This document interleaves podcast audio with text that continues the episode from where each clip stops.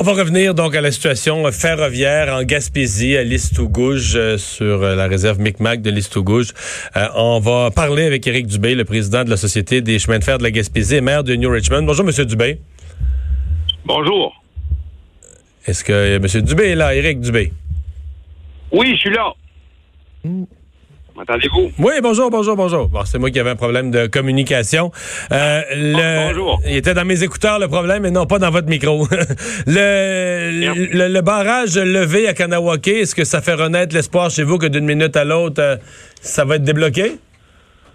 Ben, en tout cas, on est bien content. Euh, ça envoie un signe encourageant. OK. Mais pour l'instant, ce qu'on nous dit, c'est qu'il n'y a rien qui bouge quand même là, à l'Istougouse. Non, mais on sait qu'il y a des discussions. Fait que nous, en tout cas, on est très optimistes là, comparé à ce qu'on pouvait être au début de la semaine. Euh, c'est, c'est de bon augure. On se croise les doigts pour que ça, ça, ça vienne qu'à finir parce que là, euh, ça commence à faire beaucoup mal, puis euh, on a besoin de, de remettre nos trains en opération le plus rapidement possible. OK. Euh, quand vous dites qu'il y a des discussions, est-ce que est-ce qu'on sait qui discute avec qui? Est-ce que ce sont les Mohawks qui discutent avec les Mi'kmaq? Est-ce qu'il y a des représentants, à votre connaissance, qu'il y a des représentants du gouvernement du Québec qui sont directement en lien avec la communauté à, à gauche Nous, on n'a pas été, on n'est pas au fait, on fait pas partie des négociations. On nous a informé que oui, il y avait des discussions entre le gouvernement puis la, la communauté, mais je peux pas vous dire à quel niveau. Euh, nous, euh, ce qu'on entend, c'est plus au niveau local parce que bien souvent, euh, soit nos employés ou mon directeur, en passant sur la barricade, on va toujours faire un petit tour pour s'assurer que s'il y, y a une opportunité ou des choses qu'on pourrait faire pour euh, ça, ça, ça, Est-ce qu'il vous parle des manifestants? Mais... Est-ce qu'il vous parle des manifestants? Mettons, votre directeur arrive là, euh, puis il va, il va sur la barricade. Est-ce que les gens euh, sont cool, puis ils jasent, puis ils disent on fait notre affaire, puis un jour on va vous la libérer, ou bien ils font et ils, ils vous parlent pas? Ben non, ça dépend des manifestants. Je vous dirais que depuis le début de ce conflit-là, on a quand même, il n'y a jamais beaucoup de manifestants, mais c'est souvent pas les mêmes.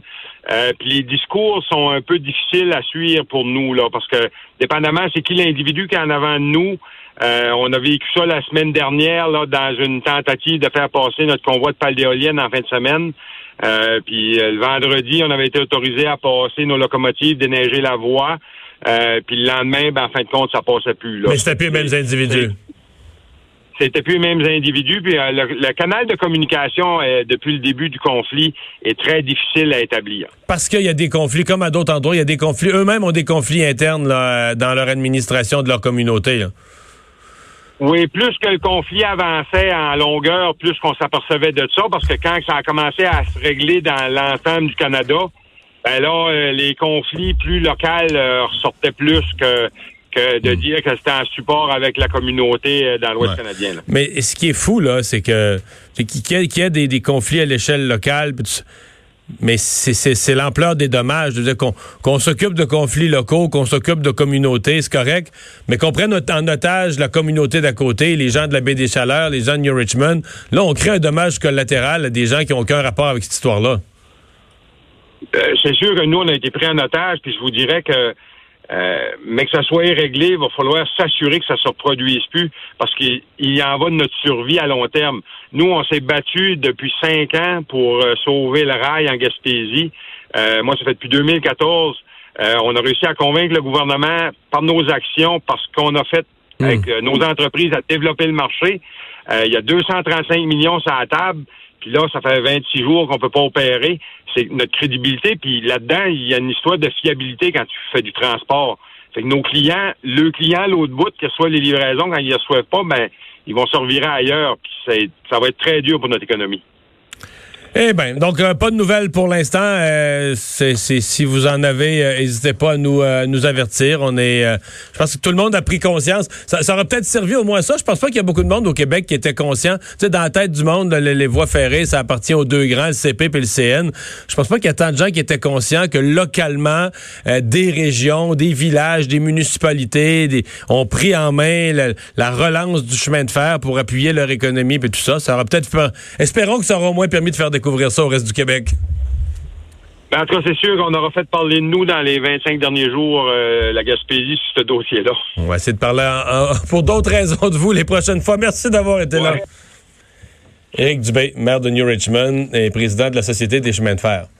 En résumé, les Micmacs se chicanent entre eux. Euh, il y en a qui ont une cause, il y en a qui en ont une autre. La seule constante, c'est qu'ils restent sur le chemin de fer en attendant. Oui, pour eux autres euh, qui ont à subir euh, de devenir assez pesant. Je comprends mieux ce qui s'est passé en fin de semaine. Parce qu'en fin de semaine, là, leur client, je pense qu'il est au Texas, qu'il est aux États-Unis, d'éolienne, lui, il a du travail à faire, il y a des employés qui attendent, il n'y a plus de pales à installer. Là. Puis là, il avait réussi. Je pense que vendredi, on négociait à l'Est gauche en disant, laissez passer, laissez passer un train, le plein, ça va, ça va calmer la, crise, vous bloquerez, vous bloquerez l'heure d'après, mais laissez passer un train. ça va dans votre sens. Et là, c'est ça qu'il vient de nous dire, c'est qu'il y avait eu un feu vert de certains membres de la communauté. Puis là, le lendemain, c'était plus les mêmes, puis ils ont bloqué la voie, puis ils l'ont pas laissé, ils n'ont jamais laissé passer le train.